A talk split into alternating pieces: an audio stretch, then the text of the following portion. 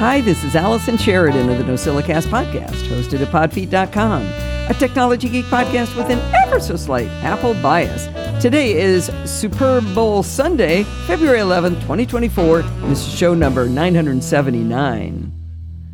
Back in the olden days, it used to be really hard to add descriptions to images, you know, when you're posting it to social media. You probably know that without an image description, people with visual impairments who use screen readers get zero value out of your posts. But you know, it was so hard that a lot of people didn't bother to include everyone. But nowadays, it's really easy to add alternative text for screen reader users. My latest Screencast Online tutorial is all about how to add descriptions to your images on Facebook, Instagram, Mastodon, Discord, and Threads. And for bonus points, I even show how to use Be My Eyes to write your alt text for you with Mona for Mastodon. I've embedded a teaser video in the show notes, but also a link to the full tutorial on Screencast Online where you can watch it with a free day, seven day trial, again, over at screencastonline.com. I always like to give the disclaimer don't ever get the free seven day trial because it lets you have access to all of the back catalog that's available, and you're going to want a subscription if you do it. But uh, hey, I warned you. Go over, check out the free trial, and you can watch my image descriptions for social media tutorial on Screencast Online.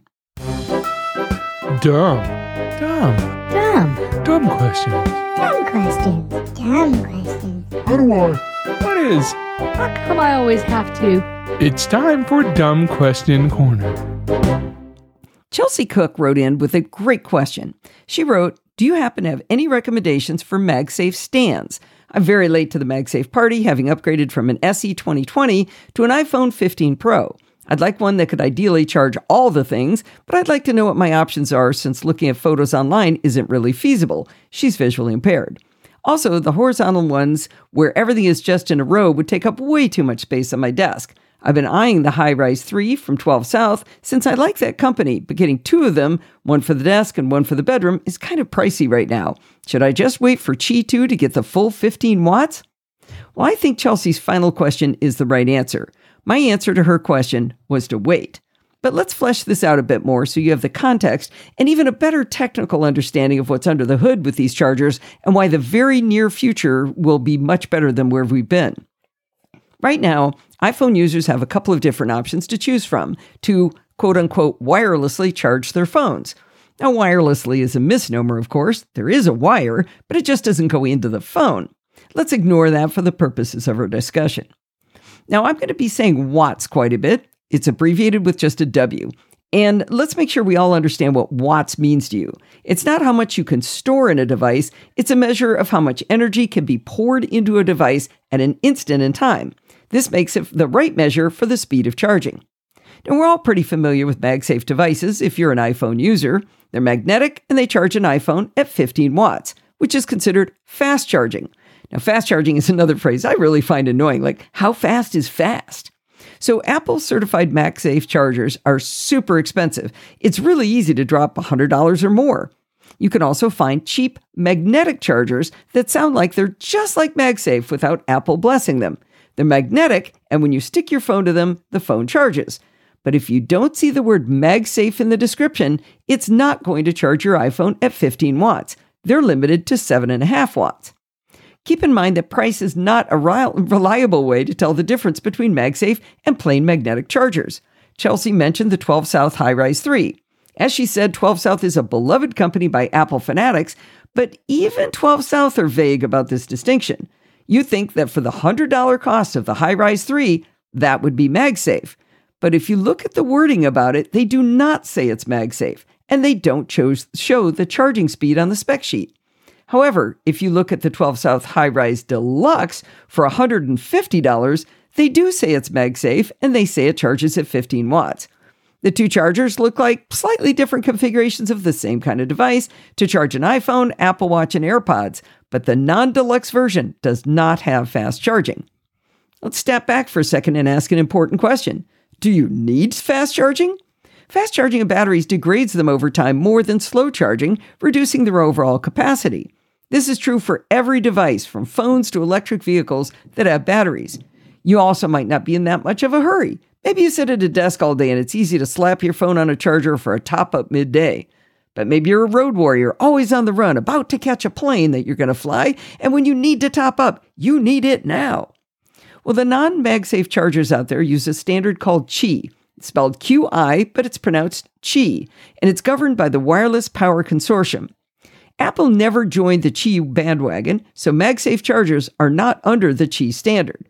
The good news is that Apple have decided to give their MagSafe technology to the Wireless Power Consortium to be incorporated into the new and improved Qi2 standard. Quoting from the consortium's announcement about Qi V2.0, the Qi V2.0 standard consists of two profiles the Magnetic Power Profile, MPP, which is based on MagSafe technology contributed by Apple to WPC and branded with the Qi2 logo. I'm going to stop the, my quote for a second. It's QI2, slammed together, the three letter, the two letters and the number stuck together, Qi2. And that's important. So they say that this magnetic power profile, MPP, is branded with a Qi2 logo and an enhancement. The second technology is an enhancement to the existing wireless charging extended power profile, EPP. That does not include magnets, but complies with the Qi V2.0 standard. New Qi V2.0 EPP products will be branded with the existing Qi logo customers know and use today. Okay, let's break that down a little bit. We need to learn the new terminology. Magnetic Power Profile, or MPP, is what they're calling their implementation of MagSafe. They say if a device has MPP, that'll have the Qi2 logo. But there will also be Qi V2.0 devices that don't have the magnetic power profile. Those devices will not have the fancy new Qi2 logo, but rather the old Qi logo. I don't know about y'all, but sure sounds to me like the Wireless Power Consortium folks went out for beers with the USB, the USB Implementers Forum folks, and they decided, man, it'd be super fun to be just as confusing with their specs and product marketing rules. So this makes me leads me to want to explain how this whole magnetic charging even works in the first place. For the electrical engineers listening, put your pencils down and just bear with me as I oversimplify my explanation so the audience doesn't go into a coma. First, we're going to talk about Faraday's law of induction. You may have heard people talk about a Faraday cage, you know, when they try to make a cell phone call inside of a metal elevator. Yes, this is the same Faraday we're talking about. But here's what Faraday figured out if you take a coil of wire and you send electricity through it, it will induce a magnetic field. Okay, that's kind of cool, but what good is that information? Picture coiling a wire around some kind of a cylinder, like maybe a wood dowel, to make it into a little spiral. So you pull the dowel out and you've got that spiral of wire.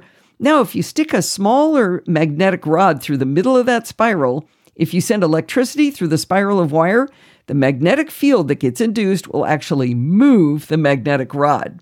They call this process the creation of an electromotive force. Now, this is a fun experiment to do with kids. When our son Kyle was 13, we helped him and his lab partner Darius do this experiment. While Steve and I tried to engender excitement in them in, uh, of this amazing feat of electromagnetism, they reacted exactly as you would imagine two teenage boys to react utter and total boredom. Well, we had fun anyway.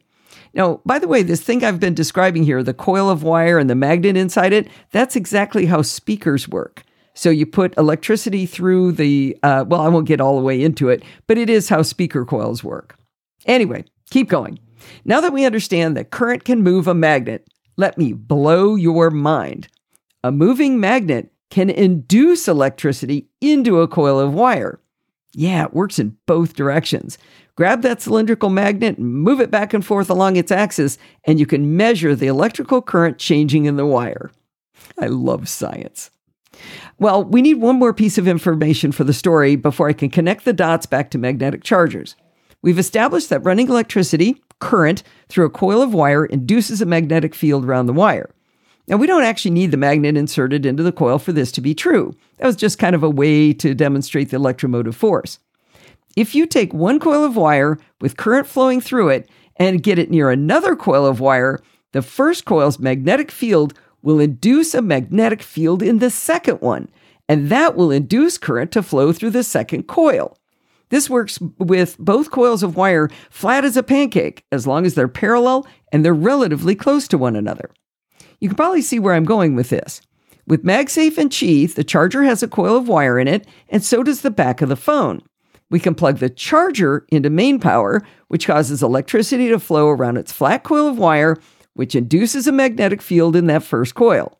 When the phone is placed on the charger, a corresponding magnetic field will be induced in the phone, and that will in turn cause electricity to flow into the phone, thus charging its battery.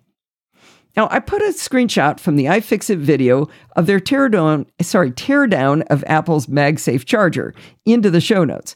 I froze it at a point where you can actually see the coils and the magnets inside. I learned something really important by watching this full video.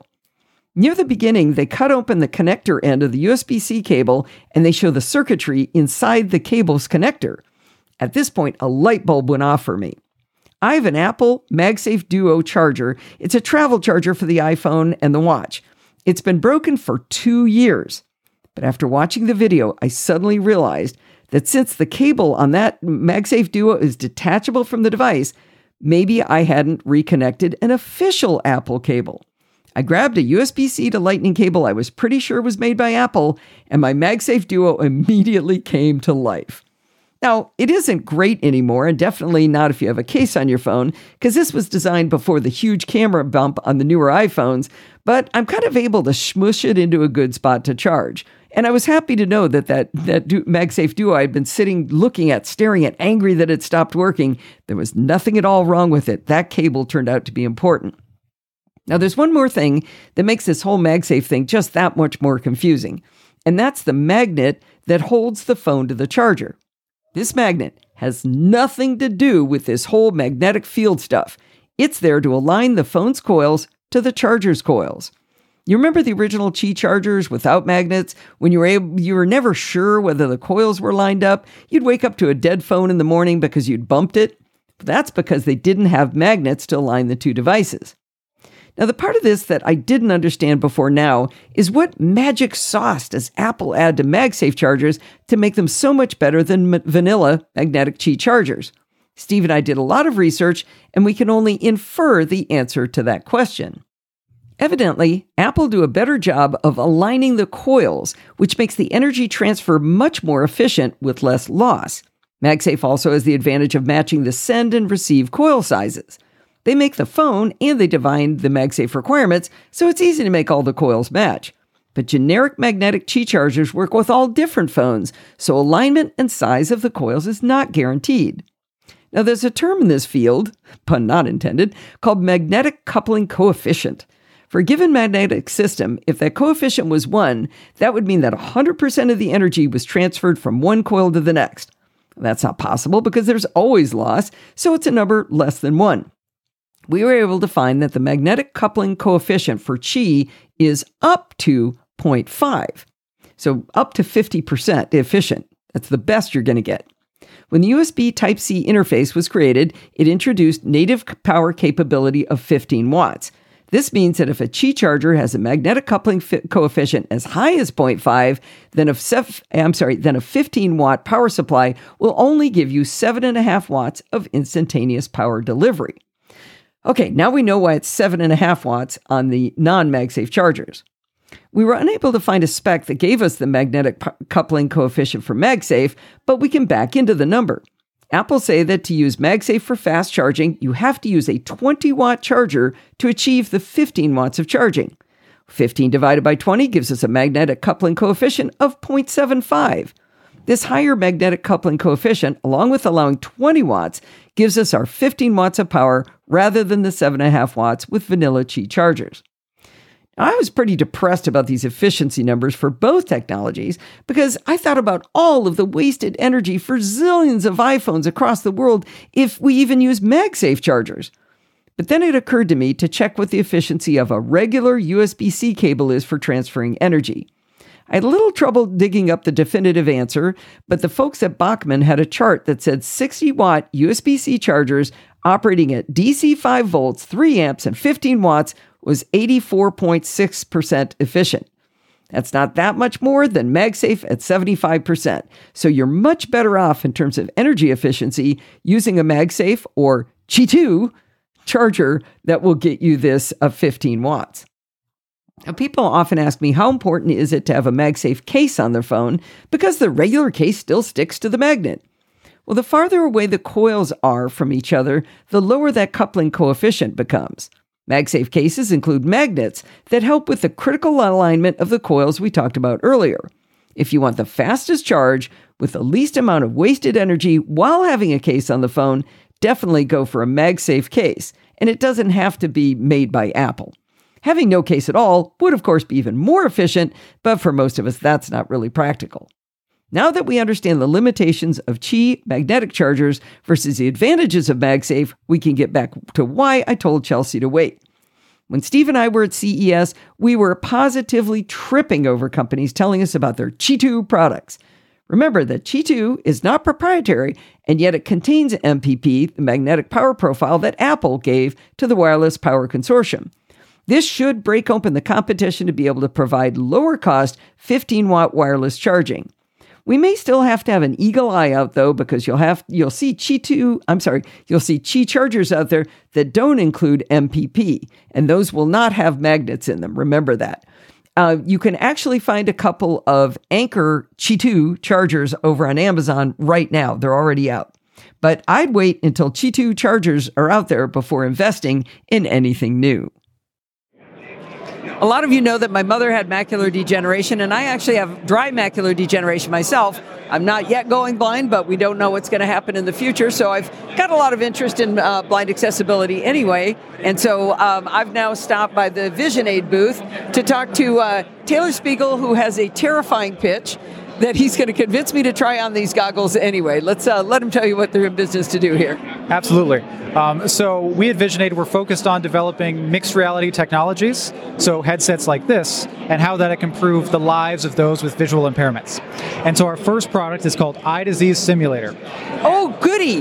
That sounds fun, Taylor. It is exactly what it sounds like. We're on the nose with the name. And it allows people to experience firsthand life through the eyes of someone living with eye disease. And it can be from the earliest stages of macular degeneration, for example, to the most advanced stages. And the idea here is really all about empathy and understanding from medical students who are the future doctors and practitioners that are going to be seeing thousands of patients. Can they better understand that journey, as well as someone recently diagnosed, as well as their loved ones around them? An interesting idea with the loved ones to be able to understand what you really can't do or, or where you're going to need help and, and what it feels like, huh? Yes, and we've heard countless stories of those where you know somebody might drop a pen and be able to pick it up, but then they also can't see the TV in front of them, and a spouse or a loved one is confounded by that concept, and through being able to see the eyes of that individual can completely change relationships, dynamics at home. For example, color contrast of cups. You have a white countertop, you have white cups, you have white plates. We've had people who the spouse has experienced it, went home, rearranged the house, got high contrast cups, and their whole lifestyle at home, which is your everyday life, has improved as a result. That's a really interesting idea. I do remember my son Kyle making fun of my mother because we were watching the Rose Parade, and my mother could barely see at this point, and she said, "Hey, did you notice the water coming off the wheels on that cycle on the left side?" And he's like, You've been faking all this time. But it happened to be something she could see out of the side of her eye because the center of vision was gone, but not the side. But he still gave her a hard time. She had a good sense of humor about it, though. Well, that's good. And, uh, and we hear a lot of those stories, and, and this we, we began VisionAid from our own personal experience. My co founder's grandfather suffered from macular degeneration. We saw firsthand his trajectory and how his path was, and we started to explore well, what other technologies are out there that can help him and the entire family. And through that, we started developing, finding those gaps, and developing our own technology. Now, when we were speaking a little bit earlier, he mentioned that, that maybe if he'd been able to see a simulation of what his future was going to be, he would have gotten more medical care earlier and had things maybe slowed it down at the very least? Yes, with a lot of these diseases, macular degeneration, glaucoma, there's not a cure but you can slow down its trajectory dramatically. And a lot of situations, if you're lucky, you can outlive the disease, if you will. Um, so you'll never go legally blind. However, if you wait until your, let's say you have early stage glaucoma, you can see just fine today, but they were able to detect it. You'll wait years in some situations to take your drops and to go into regular appointments until it's too late, until you can't see well, and your vision will never get better. And the trajectory of that disease now means you're losing functional vision actively and more rapidly. I know two people who had early stage glaucoma and were able to get a surgery that they did the drops and that stopped being effective, but they kept at it with the doctors and they had surgery that actually has now stabilized it for for now at least. And uh, with macular degeneration, my grand, uh, my uncle uh, did get the injections, and it was probably like an extra decade that he was able to drive continuously and still read before it, it actually did progress beyond that. But he was quite elderly at the by the time it hit him really badly. So. And that's the goal you know in a way is to effectively outlive it. And it doesn't just impact the individual but everyone around them their whole family experience you know the ability to have your own independence and be able to drive late into you know as late as possible as long as you need to. Um, that's really our goal. There's great treatments and medications out there. We're one of the few companies who are building technologies to make your senses worse but with the longer goal of improving quality of life um, and patient outcomes Now, uh, so I think you're going to make me wear this uh, this uh, virtual reality headset, and this is an audio podcast, but also has video. So I'm going to be describing in detail what I see. Um, but one of the questions I asked Dr. Heatley is your advisor here, and uh, I asked him how you actually simulate what it is someone can't see because you can't see through their eyes. You can see the effect on the, the, the physiology, but you really don't know what they can't see unless they have a way to describe it to you in some way. So a little bit of this is generalization, I think. Yes, so there's obviously a body of clinical research of different ways to measure one's low vision or blindness, if you will.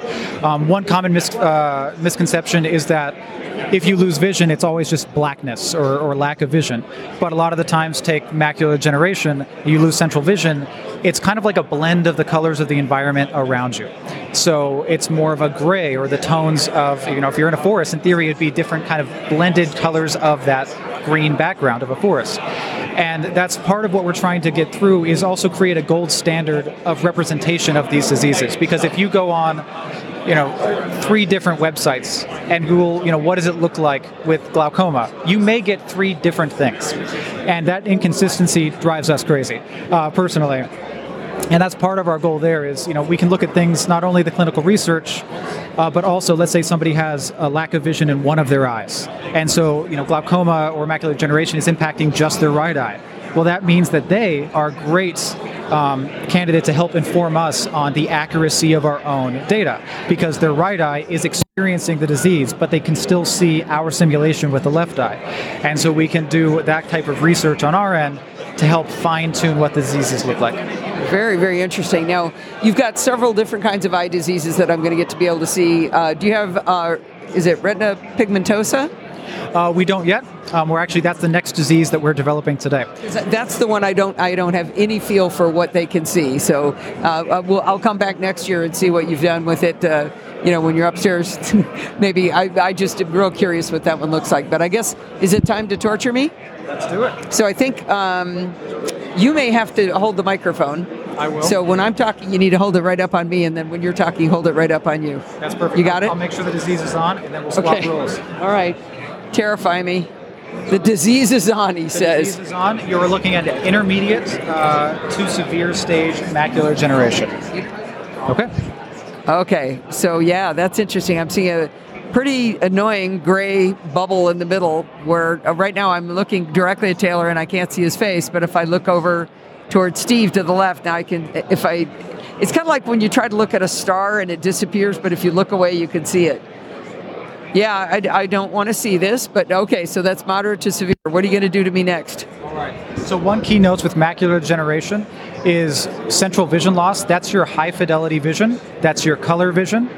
Um, and so that sometimes can be, even at the smallest little blind spots in the center of your vision, can take away a lot of your functionality, your ability to read, especially look at someone's in the face, your loved one in the eyes. You lose that ability. So not only independence, but a lot of the elements that make us us.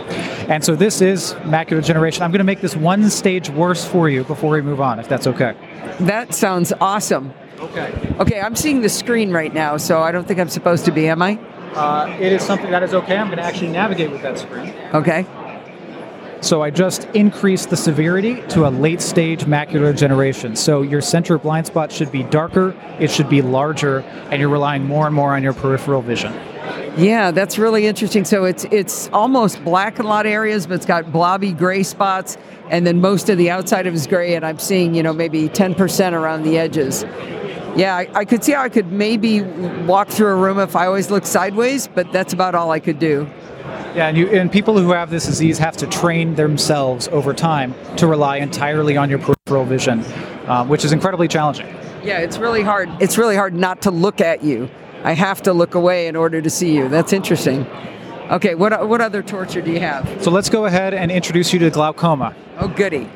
I do know uh, the one thing I understood that my mother was really experiencing something awful with macular dege- degeneration was when they thought she might have glaucoma, and that terrified her because all she had left was the, the periphery. So to lose that would have been terrible. Luckily, they were wrong. Yes, and we do have the ability with our eye disease simulator to stack the diseases because that brings up a very good point, which is you your eyes won't necessarily be symmetric, and you could have more than one condition. Um, but right now, you're experiencing glaucoma, and this is think of it as tunnel vision. So you're losing the majority of all your peripheral vision. So I'm noticing with this one, with my left eye, I've got some central vision. The right eye has very, very little. Is that on purpose? You've made it unbalanced? Correct. Something that's often overlooked is the asymmetry of one's eyes. A disease does not impact you the same on your left eye versus your right eye.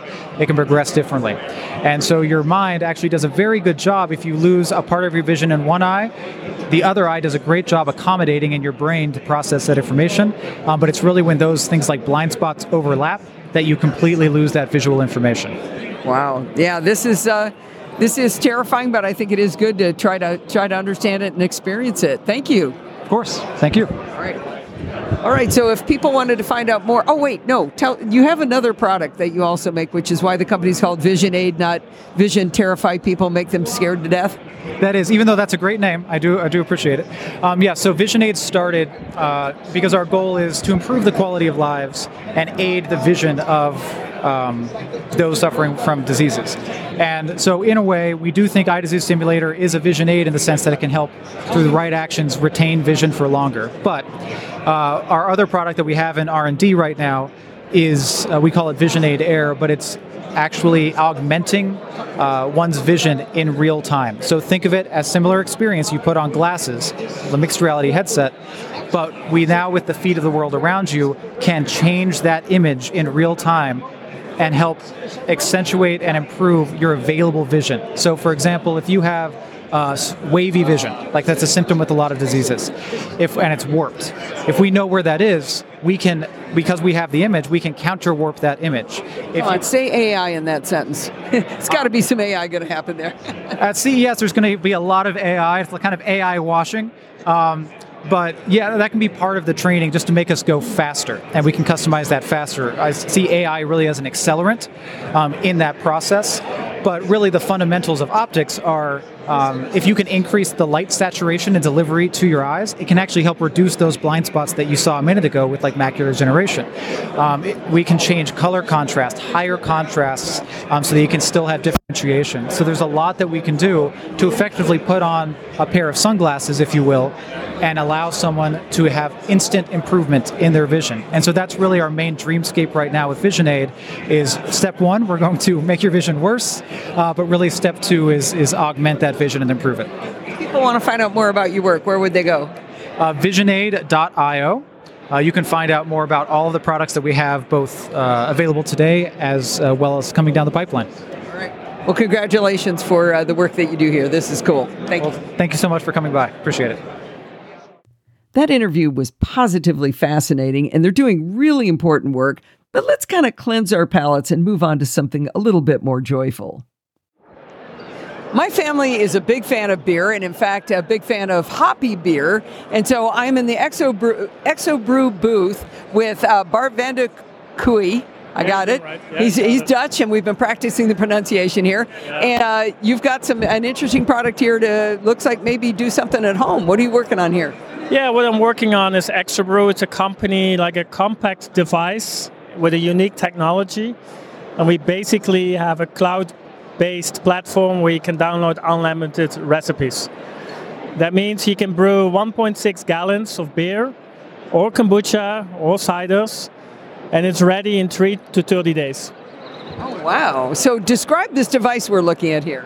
Yeah, the device, what's uh, here on the right of me. Um, so basically, it's one brewing device. It has a copper kettle, It has a transparent mash tun, that's what we call it. And on top, you have a cylinder where you put in the hops.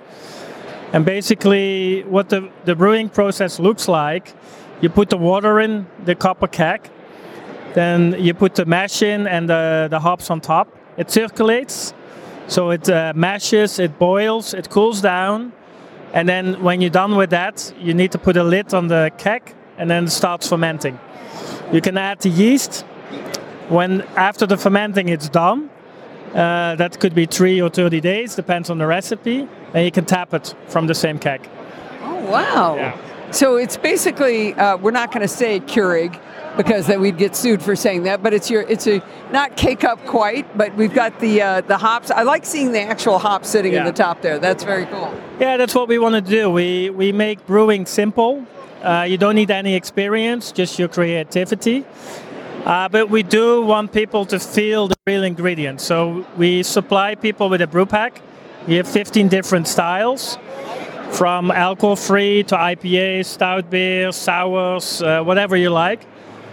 But if you don't want to do a brew pack and you want to do your own thing, uh, you can have a subscription on a system. You can create your own recipes. You can clone other recipes. You can make your own twist.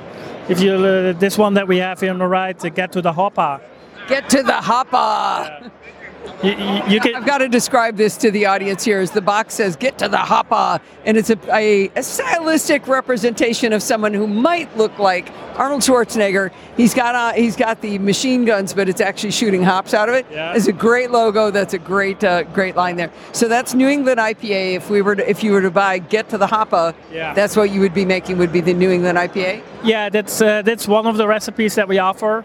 It's a New England IPA. Uh, can be done in two weeks, so four to five hours brewing, and then fermenting is two weeks, and then you can tap the beer. Wow, that's pretty cool. So, do you you buy the uh, the the I forgot the name of the product, Exobrew, yeah. and then you subscribe to get these uh, recipes, or how do Yeah, you, how, so- what's the model? Yeah, the, the plan is right now because we we started in Europe. Maybe that's my Dutch name from. Um, we sold 5,000 units in Europe. Wow, That's quite a lot, uh, and that's why we now in the US trying to expand here. The goal is to offer a beer uh, subscription, so you get each week or each month, depending on your frequency, you get a pack how much you like it? how much you like it, how many kegs you have. And then on the other hand, we offer a pro subscription, and that means you have access to a library. We have about uh, 13,000 recipes there from other users. You can um, either create your own or clone the recipes, tweak it, and then order your own ingredients from your local shop, and then brew it on the Exobrew. Oh, that's a, that's nice. So you've got all the different variations Yeah. you might want, and uh, so how much? Uh, well, is this available today then? We're taking pre-orders in the US right now. Okay, Yeah, and- shipping in 224, end of the year. Oh, towards the end of the year Yeah. uh, in, in 2024. Okay, and what's your price point going to be on the Exobrew? Starting is from 879. I'm saying starting because most people buy an extra keg, it's an extra $300, or buy a second or third one. Kits, the brew kits are $25. Starting from is not bad at all. No, that's Um, great. You make 1.6 gallons. So that's an afternoon's beer, right? He said the price already. How much is it? Oh, how much do you make? 1.6 gallons. Yeah, 1.6 gallons on average. Okay. So, like I said, about an afternoon's beer, right? Yeah, yeah, yeah. Uh, preserves. Sometimes we get that question as well, but most people drink 1.6 gallons at some friends, uh, and it's gone in a couple of hours. But let's say you drink it by yourself. uh, the the keg has a cooling at the back, and then it preserves the beer up to three months. when it's in the Exobrew. Yeah, you need to keep it in inside the vessel. Uh, it cools and heats, so it de- basically depends on your uh, home temperature, your room temperature, uh, what what it needs to do. So the size of this thing, um, I'm going to estimate it. What is that? About three and a half feet, three feet tall, maybe a foot and a half wide, and maybe two, three feet deep, something like that. So it's maybe not countertop, but it's bigger than it's it's bigger than your uh, kitchen device. Uh, let's call no brands. Um, but we have people that put it in the kitchen, Yeah. Oh, I can definitely see that. uh, Yeah. in the den or uh, hobby room, garage, sure, garage. sure. Yeah. All right. Well, this is very cool. So if people want to get involved and they want to find out about Exobrew, where would they go? Yeah, you would go to exobrew.com, and then on the website you can find everything. Perfect, Bart. I really enjoyed this. This is this is very cool. It sounds Okay. like a lot of fun. Jonathan Wyman is our hero of the week. He went to podfeet.com slash Patreon and he pledged his hard earned money to show his appreciation for the hard work we do to bring you all of the Podfeet podcasts. Take a tip from Jonathan, and you too can be the hero of the week. I'm at the Whispp booth with Joris Castermans, and they have won a fine CES Innovation Award for accessibility and aging tech for their product. And we're going to find out right now what this product is. What is Whispp? Whispp is uh, real-time assistive voice technology that converts whispered speech and affected speech into a person's natural voice, a clear and natural voice in real time. Oh, wow. So if you've got a problem having lost your voice in some way, you'll be able to. What if you've never had a natural voice? So uh, Whispp is meant for people with throat cancer, for example, uh, vocal cord paralysis, but also for people who stutter severely.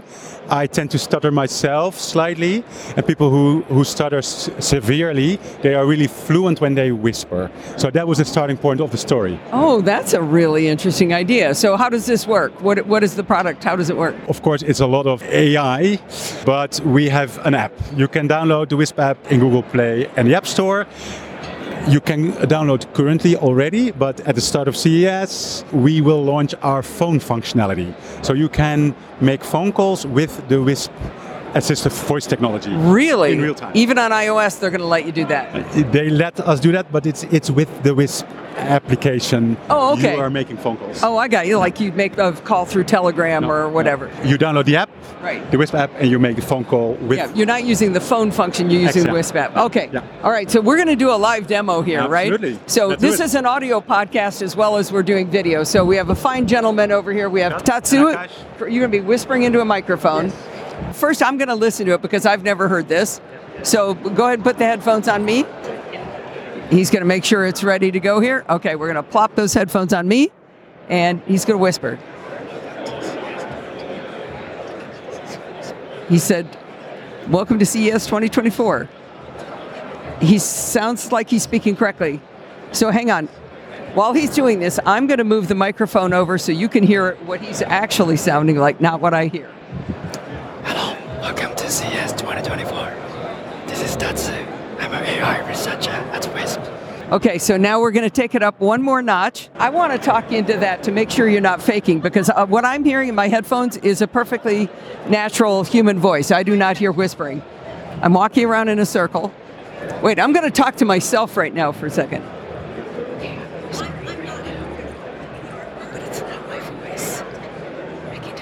Okay, you guys can't hear anything. This gets really confusing because I'm hearing my own voice coming through the microphone. That is uh, really freaky. Now, what I noticed was that when I was whispering, it sounded exactly like Tatsu's voice. that was not my voice that I was able to hear. But but we can make your voice. When there are a lot of recordings of your voice, right? Well, We in my can- case, yes. We can make your personal Whispp voice. Please send us files, two, three, four, five minutes, and we can make your personal Whispp voice. Shall we Is, is that part of the app? So currently in the app, you can make, for example, voice recordings. So like this, you press. Hello, it's so nice to meet you, Allison. I'm doing a live demo with the app. I stop. It get converted. Nice to meet you, Allison. I'm doing a live demo with their app. So this is my voice. I made it personalized. We can do it for you too. Okay, well, we uh, not on the recording the here, but that's something fun. So the app is called Whispp. It's W H I S P P, and it's available right now in the app stores, Absolutely. Google Play, and uh, all around. Well, we're going to have to check this out. And uh, oh, how much does it cost? Uh, we start now with a 50% early bird uh, discount. So it starts from $19.99 a month for a subscription-based model. Okay, twenty dollars a month. Okay, thank you very much. Thanks a lot. Hi, I'm George from Tulsa, and I started this piece thinking it would be a simple report about my new monitor and how it answers Allison's great framing question What's the problem to be solved? Answering that required context. I could have begun with the 5 inch screen in my first computer, a 1981 Osborne 1, but decided to focus on my experiences beginning with OS X 10.0, which I bought on a 12 inch iBook Snow in 2001. While developing this segment, I discovered some Mac viewability settings that were new to me. I'm talking about them right at the top, so if you're only here for Mac stuff and not my monitor discussion, you could skip forward. In the interest of audio brevity, you'll need to visit Allison's show notes for detailed instructions and links. I tested them on Mac OS 14 Sonoma. They may not all work on older versions. If you use two or more monitors, it's easy and useful to display the menu bar and dock on each screen. One nice feature is the menu bar's brightness increases on the screen with an application in use and dims on the inactive screen, which helps if you lose track of what you're doing where. It's also possible to very, very slightly increase the menu bar size. I don't remember what version of OS X introduced the full screen mode, the advantages of which are said to be a bit more working space and more focus, less distraction. I do remember my reaction the first time I unknowingly activated it was, ah, what happened to my menu bar? How do I drive this careening car? Beginning in Monterey, it became possible to make full screen slightly less all consuming and keep the menu bar on screen. I'm putting in a link to how to do that in Ventura and Sonoma as they differ slightly. Screen scaling can make everything on screen either larger or smaller. It's possible to set different resolutions on different monitors and to specify their relative locations. Mac OS also provides more granular settings. Make text and icons bigger across apps and system features.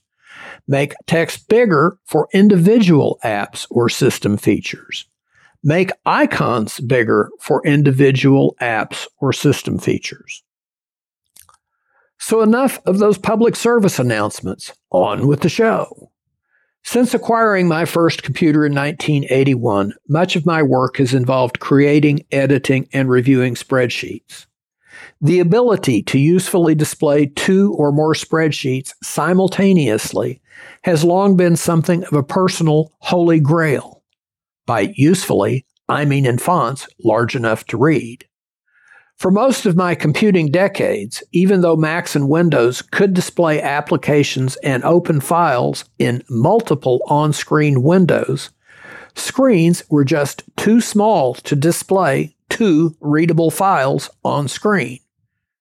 Thinking over just the Macs I've owned or had at work, I count two 12 inch Snow iBooks, two 12 inch PowerBooks, two 11 inch Airs, one 13 inch Air, one 13 inch MacBook Pro, two 15 inch MacBook Pros, a mid 90s Performa with 14 inch CRT, two 17 inch and one 20 inch iMacs, a variety of minis, and one 27 inch 2010 iMac. No wonder Apple is a trillion dollar business. Only the 27 inch iMac had a screen that could, in theory, have usefully displayed two spreadsheets simultaneously. Here's an extract from my rant about that computer in 2010's NosillaCast number 287. It was a strain to read the system font when I pushed the computer far enough back on my desk to allow for keyboard and papers. Native resolution is 2560 by 1440. Meaningless in the abstract. In reality, it means tiny font. Apple zombies call tiny fonts crisp. Pulled close enough to read, I was wiping nose grease from the screen. Can it get worse? Oh, yes, it can. The acre of shiny black glass reflected everything in my messy office. I gave it away.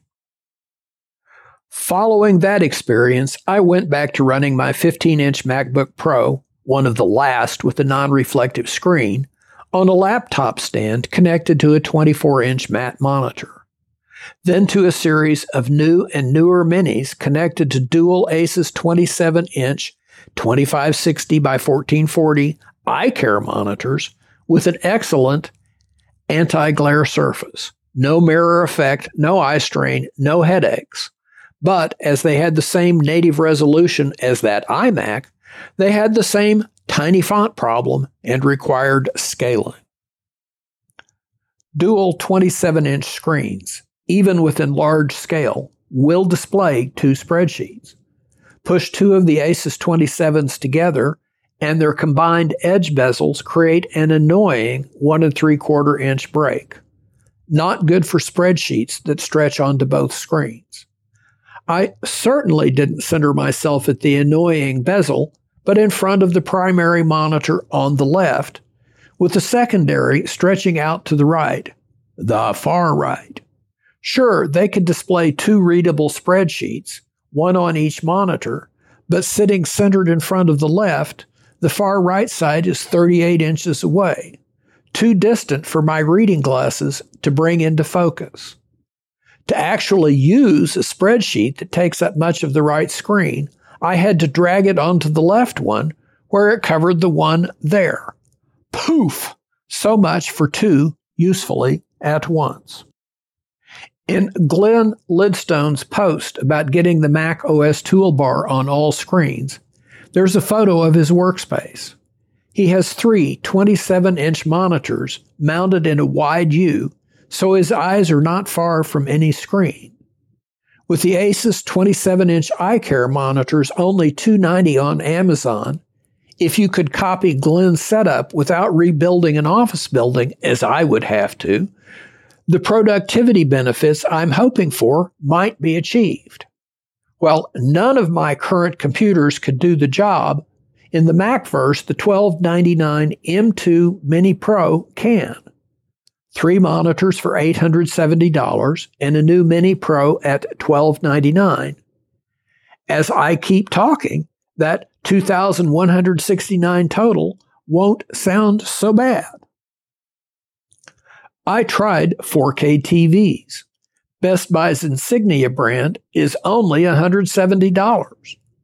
RatingsCom top 4K TV for use as a monitor, Samsung's QN90 series QLED is 1098 at Amazon, and there's a range between the Insignia and the top rated one. My daughter, with LASIK perfect eyes, loves her TCL 43 inch 4K. She's able to run it in its native 3840 by 2160 pixel resolution and fill its screen with active windows she can easily read. She gets frustrated when she asks me to look at something, and I have to confess I just can't see it at that resolution. Sigh. I've become a juggler of reading glasses. One pair for working on a monitor that's right in front of me, and two more, each with increasing magnification to read fine and finer print on paper. Three weeks ago, I bought LG's ultra wide 45 inch OLED with a 3440 by 1440 resolution. Note that's wide but not tall. The extremely non reflective OLED screen is superb with deep, deep blacks.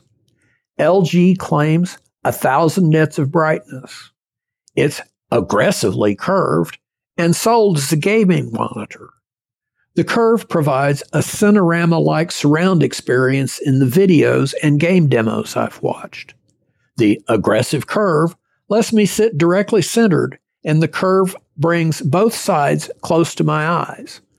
On my dual 27s, the far right side was 38 inches away. The curve on the LG brings it to a readable 21 inches. I'm able to edit many, but not all, spreadsheets side by side. Plus, it's really great for whoppers, those complex spreadsheets so wide they spread across two 27 inch screens, because on the ultra wide, there's no annoying bezel in the middle. One surprise no speakers.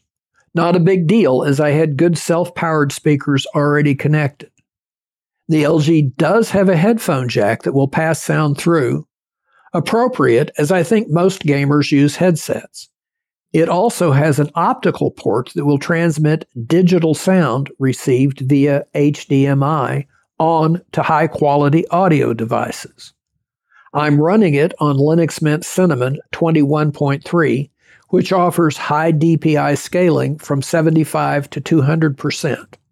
It also works well with my M2 Mini running Sonoma using many of the viewability tips I mentioned at the top. Currently priced on Amazon at $1,878 and Best Buy at $1,700, it's far more expensive than the top pick 43 inch 4K TV or three great 27 inch monitors, but not Apple's 32 inch Pro Display XDR that's $7,000 when buying the optional non reflective glass and stand. LG and other companies introduced a variety of new monitors at CES, so prices may drop for some wide and curved screens. Though there doesn't seem to be an update for my LG that started shipping in April 2023. How about Acer's Predator Z57 with a 57 inch 7680 by 2160 pixel screen?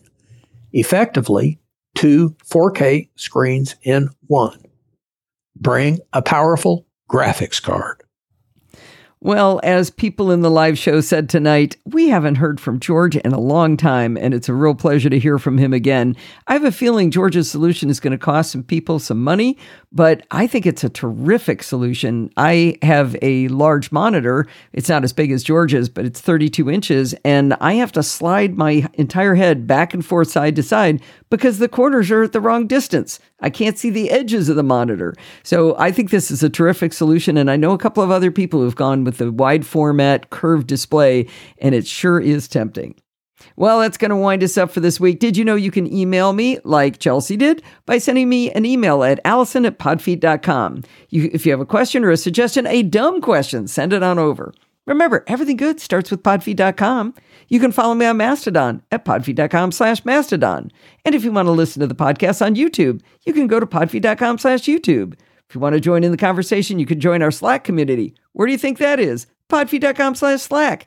You can go there and talk to me and all of the other lovely Nosilla castaways. You can support the show at podfeet.com slash Patreon, like Jonathan did, or with a one-time donation at podfeet.com slash PayPal. And if you want to join in the fun of the live show like the great audience did on Super Bowl Sunday, just head on over to podfeet.com slash live on any Sunday night at 5 p.m. Pacific time and join the friendly and enthusiastic Nosilla castaways. Thanks for listening and stay subscribed.